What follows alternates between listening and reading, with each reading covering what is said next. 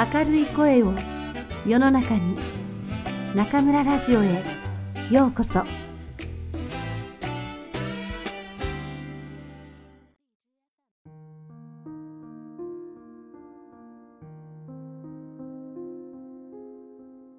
自分らしさはいらない松浦弥太郎。心と頭でしっかり謝る。しっかり謝れる人を見ると、すごいな、ちゃんと心で考えているな、と思います。失言や失態をした、迷惑をかけた、配慮が足りなかった、傷つけた、怒らせた。誰でも過ちを犯すことはあります。過ちは必ず起きるものだから、肝心なのは、その時にきちんと申し訳ございませんでした、と謝れるかどうか。ごめんなさいの一言に、謝罪の気持ちをちゃんと乗せられる人がいると、たとえ自分が謝罪を受けている側であっても、ああ、この人はいろんなことに心を使ってくれているんだな、と僕は感動します。謝らなければいけないときというのは、実は見えにくいものです。あからさまに失言、失態をしたときは、すぐに謝らないと、とわかりますが、悪気がないのに相手を傷つけたり、寂しい思いをさせたりして、謝罪すべきなのに気がつかないこともしばしばあります。相手は、あなたのこの間の態度に傷ついた、と言ってくるとは限りません。怒りを見せず、ニコニコしているかもしれません。しかし、その顔の奥では、もしかしたら傷ついているかもしれない。ひっそりと抱え込んだわだかまりが大きくなり、やがて関係が壊れてしまうかもしれないのです。謝罪すべきかどうかを知るには、心で考えるしかありません。どれだけ想像力が働くかに尽きると思います。心で考えている人は時として、こちらが気づかないことまで配慮して、謝ってくれます。僕が、なんて素敵だろうとびっくりしてしまったのは、ある編集者の謝罪です。彼は僕よりにじゅっさいは上の大ベテランで、編集の世界では神様のような人。僕に原稿を依頼したいということで、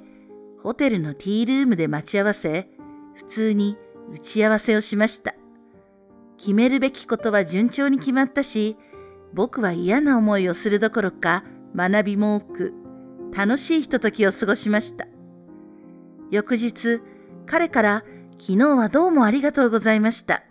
とお礼のメールが来ました。それだけなら普通の礼儀正しい人で終わったと思うのですが、彼はそこに謝罪の言葉も書き添えていたのです。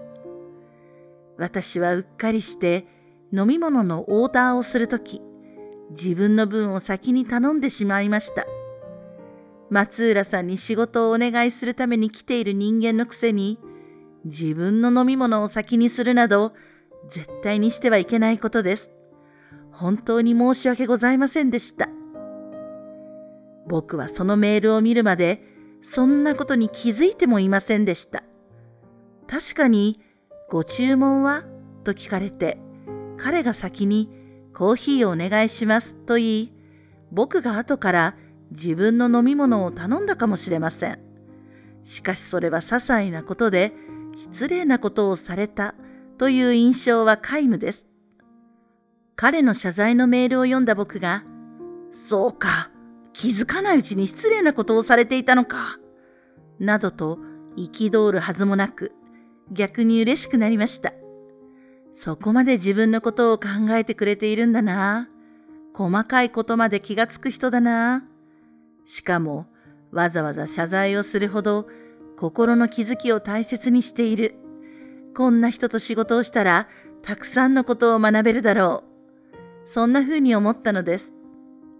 普通の人なら、あ、ちょっと失礼だったかな、と思っても、まあ、このくらいならいいだろう、と流してしまいます。実際のところ、謝らなくても何一つ問題は起きません。些細なことに気がついて、それをきっちりと謝れるかどうかは、心の働きの表れです。この細やかさがあれば、人には優しく思いやりある接し方ができるし、仕事は丁寧で誠実な働き方ができます。その繰り返しで信用ができていき、困った局面も切り抜けていけるのではないでしょうか。その編集者が神様とまで評価される秘密を垣間見た出来事でした。謝るべきかどうか気づくのは心の役割ですが、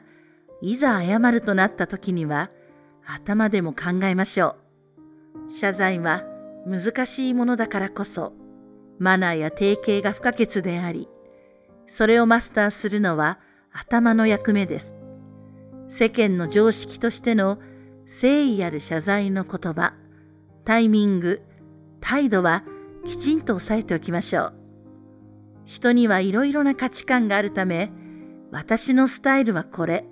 と自己流の誤り方で押し通すと、相手の価値観と違っていて、謝罪したことにならない場合は多々あります。自分の物差しを無理やり当てはめても万人に会うとは限らない。自分に非があるときは自分らしさを一切排除し、冠婚葬祭のごとく定型を守りましょう。それはわかるけど、あの人とは親しい間柄だから大丈夫と甘く見てはいけません。心で考えたお詫びの言葉から始めると、謝りに来たのか、おしゃべりに来たのかわからなくなることもあるのです。どんな間柄であっても、謝罪をするのであれば、けじめをつける。一回はちゃんと手を膝に置いて頭を下げ、必要とあれば土下座するくらいのことは当然です。ただし、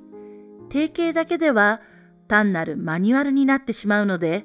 頭で考えた定型の謝罪にプラスして、